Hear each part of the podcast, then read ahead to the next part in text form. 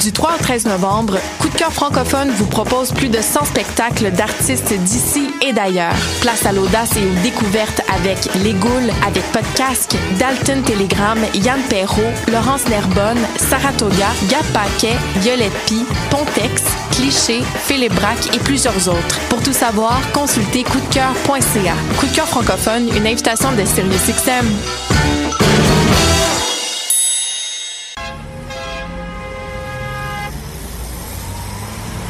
Danscussion à la radio, là où l'on parle de danse, de culture et d'art du mouvement. Avec les artistes, les travailleurs culturels, les spectateurs, les amoureux du spectacle. Tout le monde en parle. Tous les mardis de live sur choc.ca. Maudit que je m'endors. Je pense que j'ai besoin d'un café. Téléphone intelligent. Dis-moi où est le Tim Horton le plus proche. Fuck le Tim Horton. Quoi? Va donc au Salonger à la place au Salonger. Le café est vraiment bon, tu vas l'apprécier. C'est pas juste un jus de boîte que tu bois en attendant qu'il soit l'heure de tomber dans le jean à cochon. Situé au niveau métro du pavillon Aquin, le Salonger, c'est la place pour te sustenter. Vous écoutez Choc pour sortir des ondes.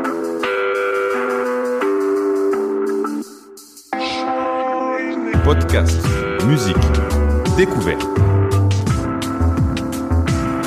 Sur choc.ca. La musique au rendez-vous.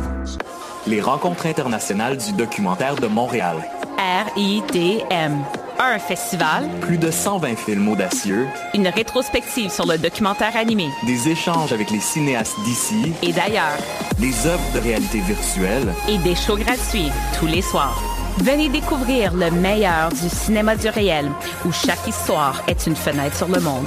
On vous attend au FDM du 10 au 20 novembre. Rendez-vous sur ridm.ca.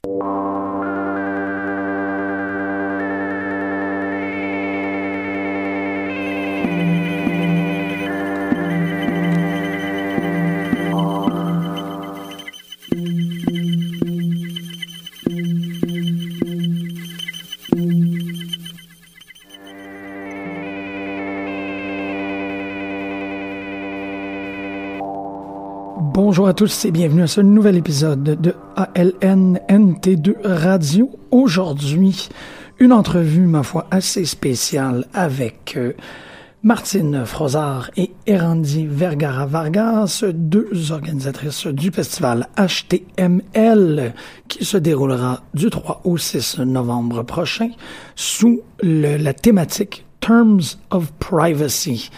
Bonne écoute tout le monde.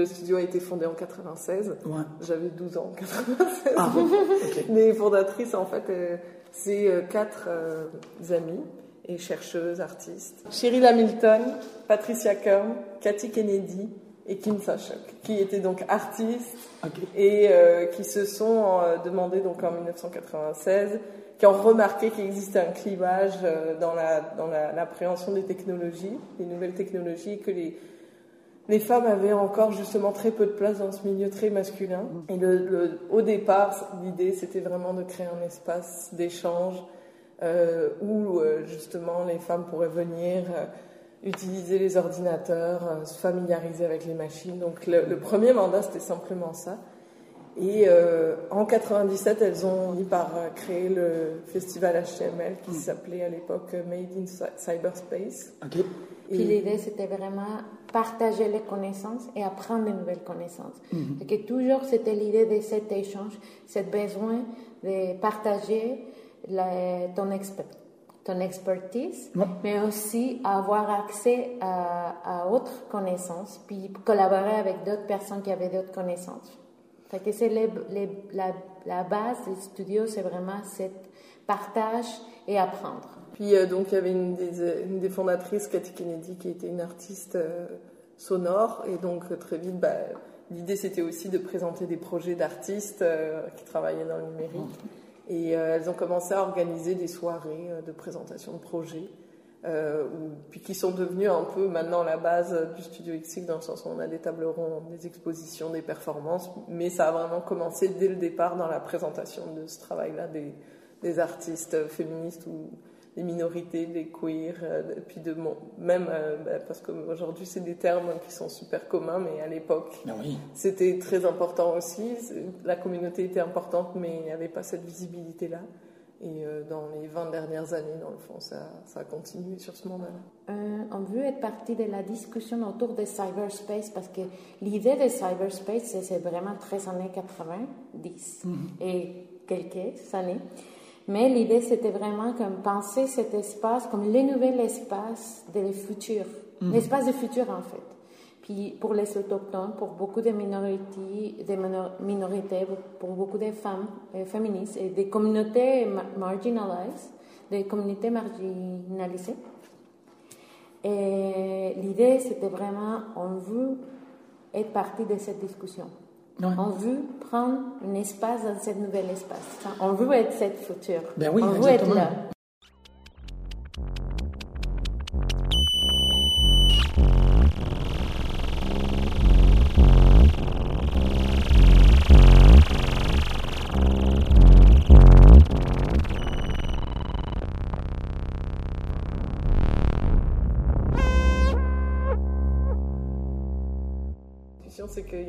D'initiatives qui pop en ce moment et qui sont euh, semblent être super nouvelles, alors que dans le fond, euh, justement, euh, les fondatrices puis les artistes qui sont passés par là l'avaient comme mis en place, mais avec moins de visibilité, moins de présence, justement, bah, de visibilité tout court. Donc mm.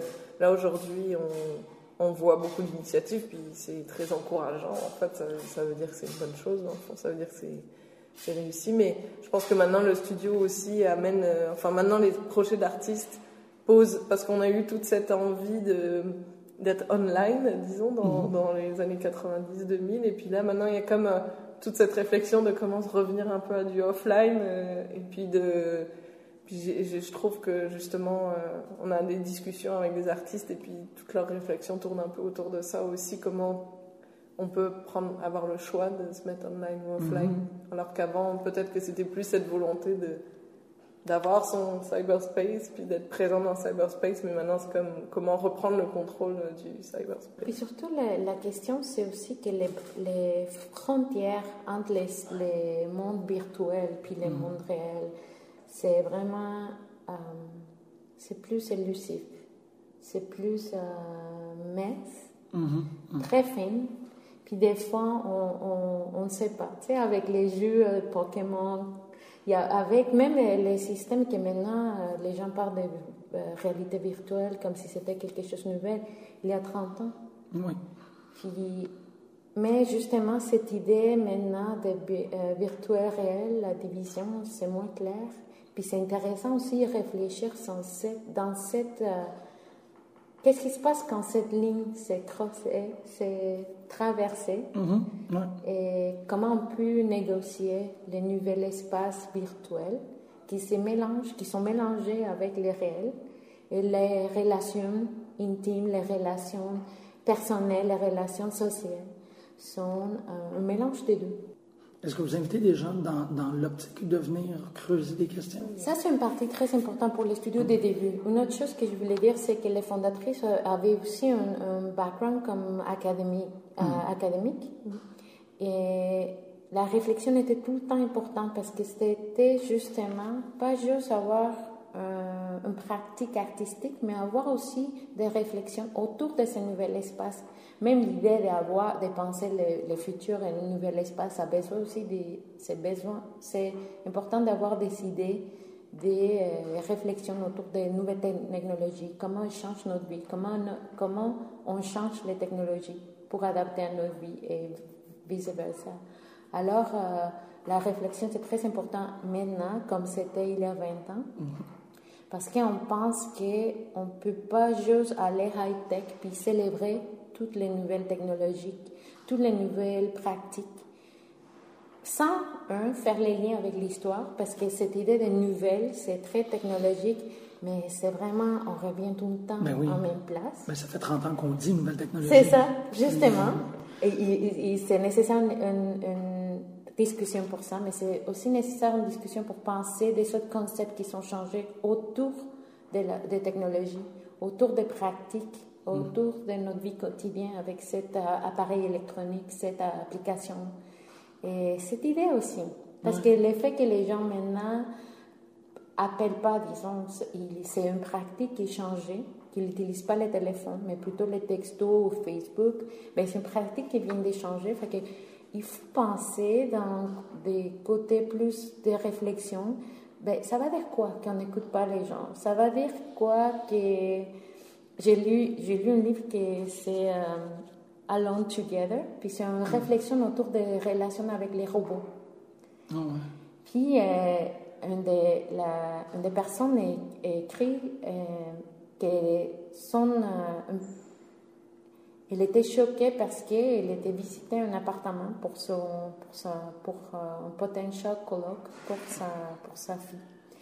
Et rentrait à la chambre, puis il dit Ok, vous êtes ici pour chercher. Puis il a dit le nom de la personne. Puis ok, oui, ok, je vais le texter, mais elle était dans le même appartement. Puis pour elle, comme femme adulte, c'était Mais tu peux pas cogner la porte. Puis elle dit Ah non, non, ça c'est trop Intrusif. intrusif. ouais. Fait que, tu sais, cette idée de vraiment, c'est une pratique quotidienne de cogner une porte que maintenant les gens, quelques gens, se sentent moins confortables. Ouais. Puis pensent que prendre texto, c'est plus facile. Ou moins... Bah, parce que le, le bruit du texto familier, rassurant, euh, il y a tout le délire aussi du- des sons rassurants. Puis de... Puis cette idée aussi qu'avec les technologies, on peut connecter et déconnecter facilement. Disons, tu peux lire un message, puis tu peux pas répondre. Mais si tu interagis avec quelqu'un, tu peux pas dire, tu peux pas juste partir. Non, La réflexion autour des livres, puis c'était vraiment comme juste penser comment dans les interactions sociales, il y a un côté que tu peux pas te débarrasser facilement de t'engager, d'avoir des émotions autour des gens. Puis avec la technologie, tu as les chances que des fois, tu peux turn off your phone, tu peux euh, pas répondre au message. Ouais, ouais, ouais, c'est vrai.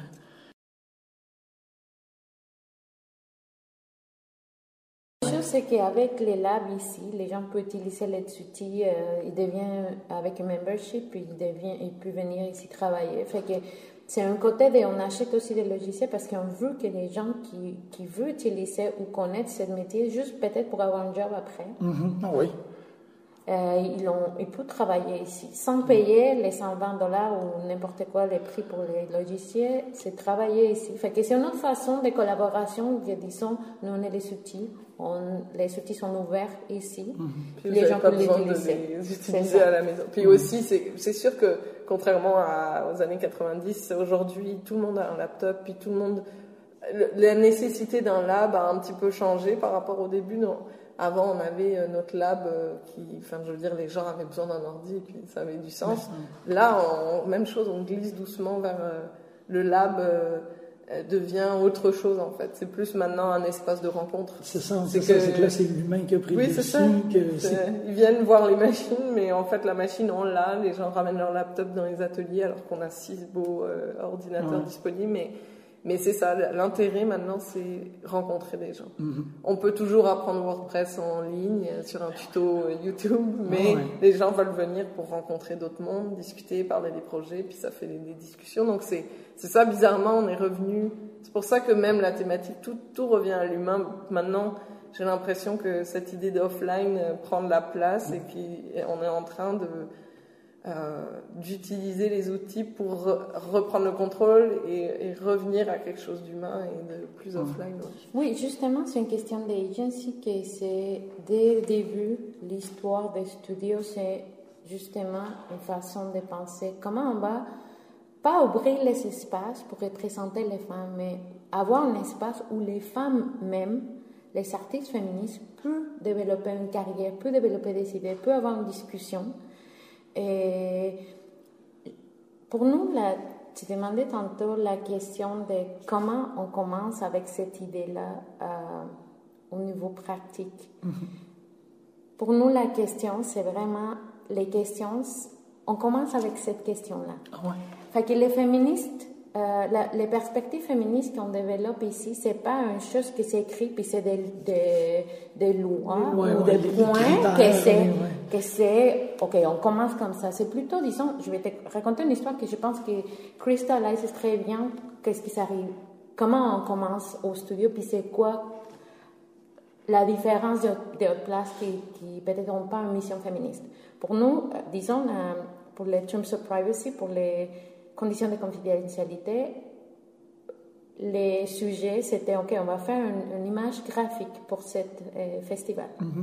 Puis l'idée que Martine, qui a développé cette image, pensait justement avoir les, les corps, avoir une personne, à la base d'avoir, d'avoir un, autre dis- type de design graphique. Fait que la question c'est que, OK, on va avoir une femme qui tient dans sa main les contrats.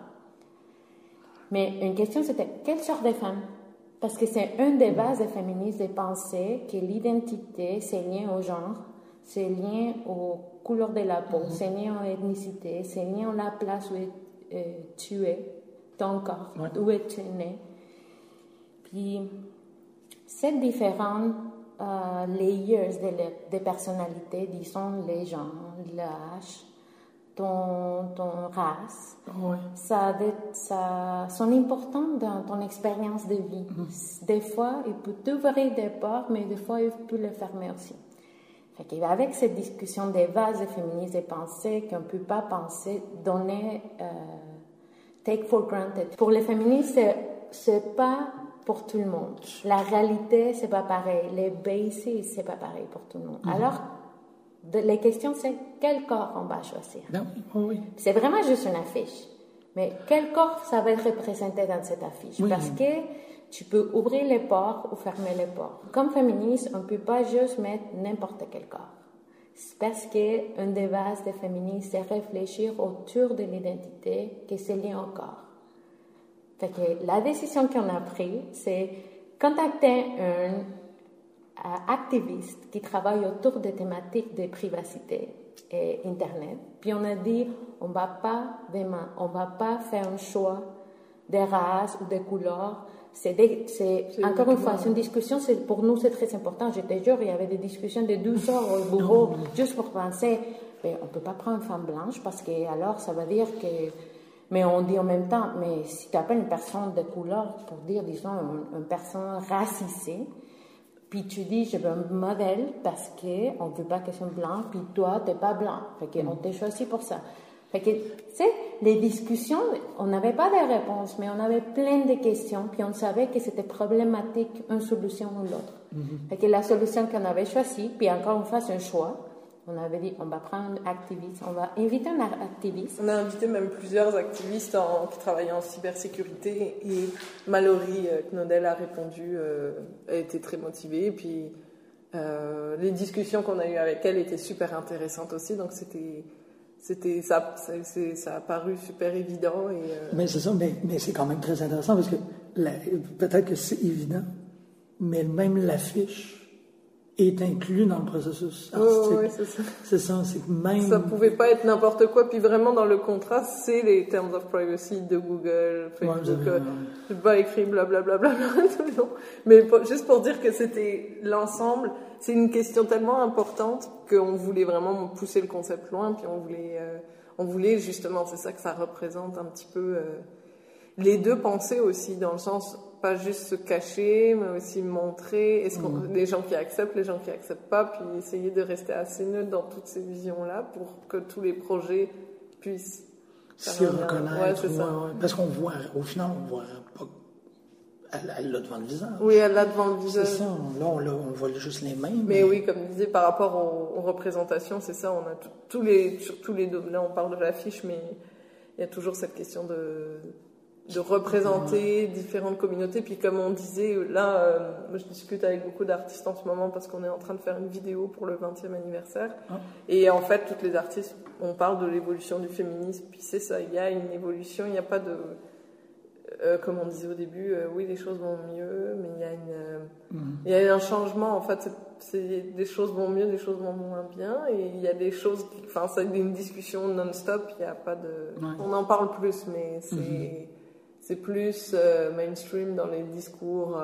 les hommes, des personnalités québécoises qui affirment être féministes, puis passent le message, puis là, ça sensibilise les jeunes. Puis ça, c'est l'exemple qu'on donne souvent, mais on va discuter avec une artiste programmeuse qui a son site web et si elle met son sexe sur euh, sa page, elle n'a pas de contrat. Enfin, elle a la moitié moins de contrat, c'est ça.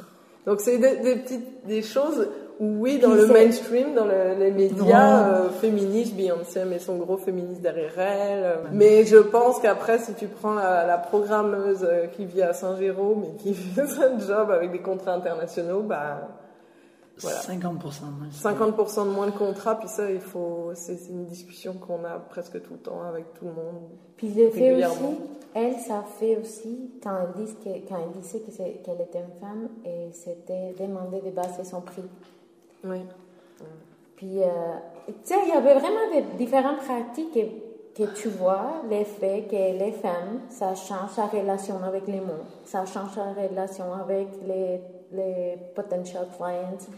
Et c'est une discussion que c'est pas fini, mais juste pour nous, c'est important de poser des questions, bah. de commencer avec des questions, de euh, pas des solutions, plutôt penser des questions, puis penser une façon de ne pas parler pour les femmes, mm-hmm. mais juste ouvrir les espaces pour les femmes qui sont capables de parler eux-mêmes.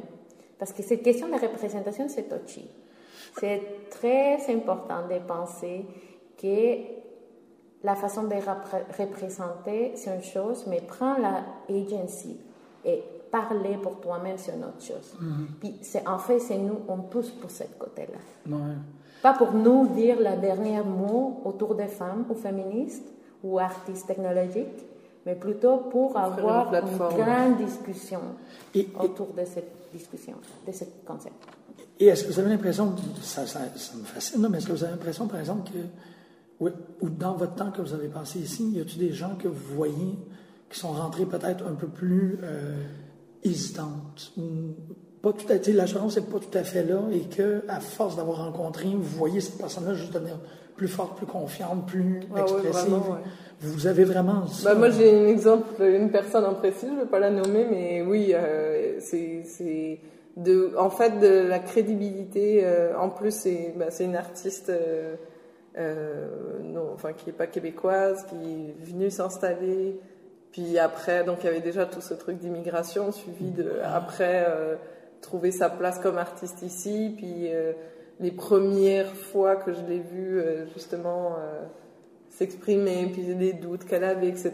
Versus maintenant, je, veux dire, elle est super bien représentée dans le milieu elle voyage, ah, ses œuvres voyagent aussi. Donc c'est, je, pense que oui, je pense vraiment que, en fait, j'ai l'impression que ça rassure beaucoup d'artistes de savoir, parce que le concept de centre d'artiste aussi manque encore et pas encore bien compris par beaucoup de monde. Puis nous, on fait un travail de faire le tour des universités pour parler aux, aux jeunes étudiants et artistes euh, de l'existence du studio, juste pour euh, leur donner un, justement une, une idée de la suite pour euh, savoir qu'après, ils peuvent venir mhm. réseauter ici, discuter, voir du monde. Ça, ça fait un an qu'on ont commencé justement, Martine et moi, à penser au développement des publics.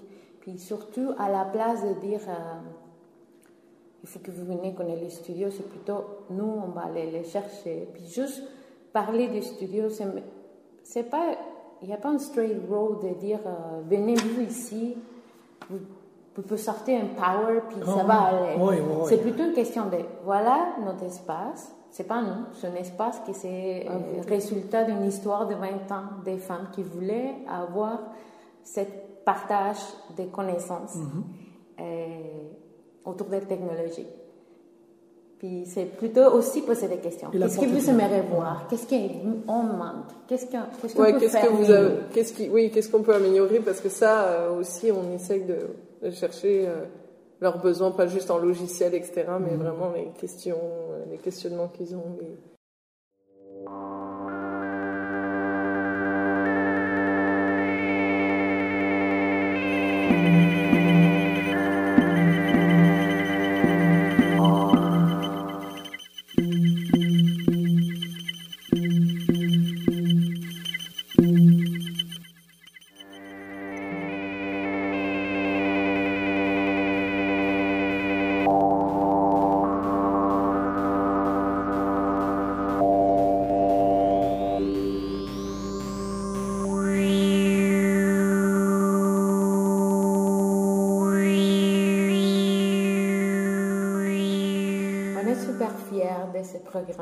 On est super fiers d'être de cette édition de festival parce que l'idée qu'on avait, c'est autour de toute la discussion après Snowden a parlé de NSA. Et tout ce qu'on qu'on était très conscient, qu'on était, qu'on savait, on ne voulait pas savoir, mais on avait les, informations pour dire la question de la privacité, c'est très, très important et c'est, très fragile. Et on sortit cet appel-là et je suis très fière Peut-être, Martin, tu peux me corriger. Mais je suis très fière parce qu'on s'attendait vraiment des projets plus autour des surveillance, plus autour des surveillances, plus autour des discussions euh, qui sont liées justement à l'information qui, qui, est sortie, euh, qui Snowden à sortir. Mais après, l'appel, c'était une, une, très belle surprise parce qu'on avait beaucoup de projets qui c'était plutôt micro-narratifs c'était tourner la caméra en soi-même et réfléchir autour des différents appareils électroniques, applications qu'on utilise, qui changent vraiment comment on pense l'intimité, la privacité, les relations avec les autres personnes, les mm. relations avec la technologie. Et je suis fière parce que il y avait une discussion, il y avait une thématique qui s'était aussi ouverte puis que dans cette ouverture, on avait très belles surprises. Ouais, puis des projets qu'on adore, qu'on n'a jamais pensé, que nous, on n'a jamais pensé, que c'est super intéressant. Ouais, ça amène des nouvelles choses auxquelles on... Bah, justement, auxquelles on n'avait pas pensé. Puis euh, c'est... C'est une édition, euh, je pense que chaque, festival HTML euh, se tient proche d'une thématique, il y a toujours une thématique. Euh, il y avait Zéro Futur il y a deux ans, avant c'était sur le risque, mais j'ai l'impression que cette thématique-là de cette année fit beaucoup avec beaucoup d'événements d'actualité, donc on dirait que ça vient un petit peu plus euh, alimenter le tout, puis ça, euh, ça, ça, vient en fait amener beaucoup de questions d'actualité et ça, il y a beaucoup de résonance dans les projets, puis comme je disais avant, il y a des projets extrêmement différents qui traite soit ouais, de la surveillance, soit de l'intimité, soit euh, vraiment de la confidentialité, enfin, mais vu de différentes façons en mhm. plus. On a des projets où c'est vraiment genre je veux assumer mon corps en ligne, puis je veux le gérer, puis je veux décider comment je le montre. Puis d'autres où mhm. c'est genre non, je vais casser la, la méthode, l'outil qui me met en ligne, puis je vais essayer de le détourner, puis l'utiliser autrement. Peut-être on peut parler des projets, disons, euh, par exemple, Intimidad Romero, c'est un artiste d'Espagne. Son projet, c'est son nom, c'est Intimidad, c'est intimacy, euh, intimité en espagnol. Mhm. Puis elle a, elle a commencé avec un compte en Facebook avec ce nom-là. Toutes ces images sont cachées euh, dans, sont pixelées en fait. Mm, pixelisées. Pixelisées. Alors tu peux pas voir des, des images de paysages, des, des des, images à elle, des photos de sa famille, d'elle-même, mais tu peux pas voir en fait. fait que c'est intéressant de penser un projet qui utilise cette technologie qui c'est fait pour exposer les soins, pour euh, te présenter au monde comme tu veux, puis euh, elle cache. C'est fait pour euh, cette, cette médias sociaux, c'est fait pour montrer, puis elle l'utilise pour cacher. C'est une réflexion très intéressante, notre projet. Ouais, ben moi, il y avait le projet, euh, ben, il y a une performance de Monica Recas euh, chez Oboro le 3 au soir qui, euh, où elle utilise le site euh, chatterbait.com, qui est justement un site pour, dans le fond, un site de sexe où tu, tu te filmes, puis tu te montes nu, puis tu partages, puis c'est un peu roulette là, c'est dans le sens. Et euh, elle, elle, euh, elle, va faire une performance autour de ça live et ça, je pense que ça va être super intéressant. Puis elle va faire un rituel, ouais. pas de nuit. Puis dans les discussions, dans les performances, on va voir les réponses, les réponses des live gens. des gens. et qu'elle va exposer les gens qui normalement sont là pour s'exposer et pour voir des autres personnes. La question voyeur, ça va être poussé dans ce projet-là.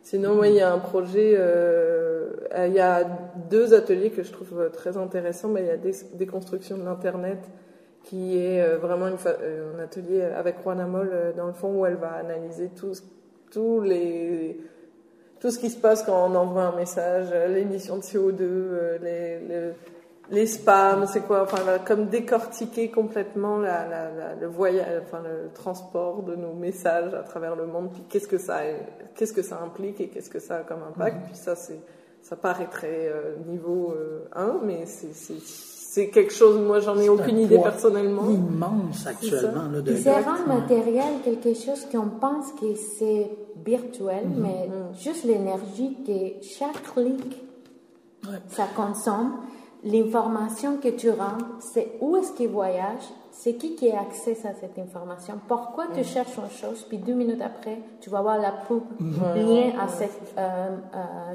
euh, recherche. Toutes ces liens, toutes ces connexions qu'on ne se connaît pas nécessairement, ben, elle va vraiment... Moi, il y a celui sur les, les, récits, les récits intimes sur toi. Oh, oui, oui, aussi. Ça, ça c'est aussi très intéressant. C'est un jeu c'est un, un, c'est un, logiciel pour écrire des, des des, vidéos, des jeux vidéo. Mais la perspective ici, c'est parce que quand on parlait avec TAC, c'est les centres, euh, c'est notre partenaire pour faire cette activité, les experts des jeux vidéo m'ont dit, ils ont dit que c'était la question de l'intimité dans les jeux vidéo, c'est très des débuts, c'est un, monde très masculin. Absolument. Des développeurs, toutes les idées, fait que l'orientation autour des, des, des, jeux vidéo, c'est cette question naturelle de quelques personnalités, c'est qui qui les contrôle. Et, et pour eux, c'était un besoin de réfléchir autour des histoires de chacun puis tourner la page, puis plutôt réfléchir, pas un caractère d'un jeu vidéo comme des heroes ou des mhm. choses comme ça, mais penser plutôt dans ton histoire à toi. C'est très intéressant au niveau, disons, autour de féminisme, on retourne à la question de penser que ton histoire à toi, c'est important. Mhm. On a, disons, dans les années 70, un, un, un breaking point autour des grandes narratives, autour de l'homme, de l'illustration, la modernité et tout ça. Et il y a beaucoup de voix qui sont sorties là-dedans, là, à ce moment-là, pour dire euh, notre histoire sont importantes. On se retrouve en 2016 avec un atelier pour euh, avoir les outils pour raconter ton histoire. Puis dans cet esprit que ton histoire c'est important. Puis c'est quoi les questions, c'est quoi les choses qui, qui c'est quoi tes préoccupations? C'est mm. quoi tes, les choses qui te font plaisir? Et penser à développer une histoire autour de ton, ton, tes questions. Puis les, les ateliers sont gratuits. Oui, tout est gratuit en fait. Euh, bah, toutes les activités du festival sont gratuites. Il euh, faut juste s'inscrire aux ateliers, mais juste envoyer son courrier. Et euh, sinon, euh, pour oui, la soirée d'ouverture du 3 est, payante, mais c'est comme justement le soutien un peu au festival qui fonctionne avec des subventions. Puis, donc, un gros 5 dollars. Ouais, un gros 5 ah, dollars pour avoir accès à tout le building où il y aura justement la performance de Monica Recas avec chatterbait.com, euh, une performance de Johnny Forever et Gabletron euh, qui s'appelle Spam. Puis il va y avoir une soirée de projection chez Giv avec euh, plein d'œuvres d'artistes qui vont être projetées sur toujours la même thématique. Notre exposition control. L'exposition ici, oui. C'est dans tout le 4001 Berry, en ah fait. Donc vraiment, chez Giv en bas les projections, chez Oboro les deux performances.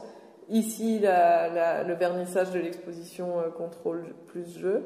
Puis où d'ailleurs il y a plus d'une dizaine d'artistes représentés, euh, dont Amalia Hillman, qui est comme euh, notre artiste euh, bah, qui va, venir en fait. Peut-être tu peux raconter son projet. Ouais, Amalia Hillman, elle a comme eu un buzz un peu là dans les dernières années parce qu'en fait, ça faisait des années qu'elle tenait un compte Instagram lambda, c'est-à-dire c'était une, une, fille, puis elle avait ses followers, etc jusqu'à ce qu'elle dévoile que tout ça c'était complètement fake, c'était pas sa vie. Puis c'est, c'est-à-dire que là, elle se faisait, sur des photos, elle avait l'air de se refaire faire les seins, elle était blonde, les cheveux jusque-là, elle, dormait dans des hôtels, c'était un peu une. Elle avait comme une vie de, riche femme euh, américaine des années, euh, enfin, très années 2000. Euh. Puis en fait, comme m'a pris, dévoilé après. Bon, c'était un projet artistique de ma fausse vie, puis là, elle a remis ses cheveux normaux, puis elle est retournée à sa vie normale. Donc, puis là, maintenant, elle continue ses projets, mais cette espèce de fausse vie d'Instagram a évidemment attiré l'attention de tout le monde. Puis, euh, puis poser des questions euh, autour des gens qui répondaient, qui... il y avait beaucoup de gens qui n'ont pas écrit jamais à elle, mais elle, il les suivit. Mm-hmm. Puis c'était vraiment repenser comment tu peux être accroché à la vie de quelqu'un comme ça? Il y avait des gens qui t'insultaient qu'elle avait menti il y avait déjà qui était, qui, leur réflexion, à la place de questionner Amalia ou même, ils l'ont pensé. Pourquoi j'ai fait ça? Pourquoi je suivais une personne pendant ce temps-là? Mm. Pourquoi je suis fâchée? Pourquoi? En fait, puis c'est une discussion très intéressante. Tous ces projets, en fait, c'est intéressant comme projet, pas parce qu'elle a fait cette gesture-là, mais aussi parce que la, réaction des gens qui s'est... Euh, quelqu'un, ça a été démesuré. J'imagine qu'il y a eu des gens qui sont trahis. comme, mais ça vient d'où ça? Ouais? Oh, wow! Elle racontait par exemple que sa galeriste, sa galerie commençait à dire Pourquoi tu commences à faire des photos? Tu sais, parce que c'est des photos de bimbo, des femmes en mm-hmm. train de jouer ce jeu d'objectification superficielle. Mm-hmm. Puis sa galerie, c'était comme Qu'est-ce qui se passe? Pourquoi tu fais ça? Il faut que tu fais. arrête parce que les gens ne te prennent pas sérieuse sérieuse. en fait, c'est toute une discussion qui est importante parce que, disons, euh, c'est dur qu'un mec, ça va te prendre pour ses images sur Facebook ou des choses comme ça. C'est la façon que les femmes utilisent la technologie, puis elles sont jugées pour leur façon d'utiliser la technologie, c'est différent pour les hommes et pour les femmes. Fait que aussi, c'est une discussion qui est vraiment ça, différent, dans différentes directions, puis poser des questions autour des genres, autour de, notre relation avec les gens, autour de comment on juge les femmes qui utilisent la technologie et plein de choses. Oui, oui. Donc elle va faire partie de l'exposition euh, du studio XX, euh, qui donc euh, le vernissage le 3 aussi. Et c'est ça, à la fin de la soirée, après les performances, ben, pas à la fin, mais après les performances à 21h, on a Cara Kate, qui est une DJ invitée, qui fait de l'électro, euh, musique électro-industrielle, qui va faire euh, aussi une performance. Donc c'est vraiment de 6h à minuit, le gros parti, qui est un peu notre collègue de fond aussi, dans le mm. sens où le gros 5 dollars va nous aider à continuer aussi. Et puis après, euh, les autres activités pendant les 3 jours jusqu'au 6 sont gratuites. Les ateliers, les, les vernissages, et la conférence les deux conférences. En fait, euh, Amalia Hellman va faire une conférence le 5. En fait, elle, est présente à la fin de la grosse conférence sur euh, conditions de confidentialité. C'est comme la keynote speaker, mhm. la conférencière principale, avec plein d'autres projets qui sont présentés. Et l'autre journée, le 4, c'est euh, Bess Coleman qui va être la conférencière qui parlera de ces discussions autour des conditions de confidentialité. Vendredi, samedi, dimanche? Euh, Donc ça, c'est le 5. Euh, il y a deux conférences euh, sur le même thème. C'est jeudi à dimanche? Jeudi, vendredi, samedi? Ah non, ça, ça Donc c'est, oui, jeudi, vendredi, samedi, dimanche. Jeudi, dimanche, ok, Puis samedi, dans le fond, il y a un atelier qui est quand même très intéressant, qui est monté par le groupe FEMAC, qui va apprendre à, réfléchir autour de, des informations cryptées, comment, mhm. comment crypter. en fait, c'est des hackers euh, FAMAC, le groupe FAMAC, et elles sont super intéressantes. Puis c'est un atelier qui, qui va donc être présent, qui est gratuit aussi, qui est au studio 303 et, et ouais, qui va apprendre à faire de la cryptographie. Bon, on va ici.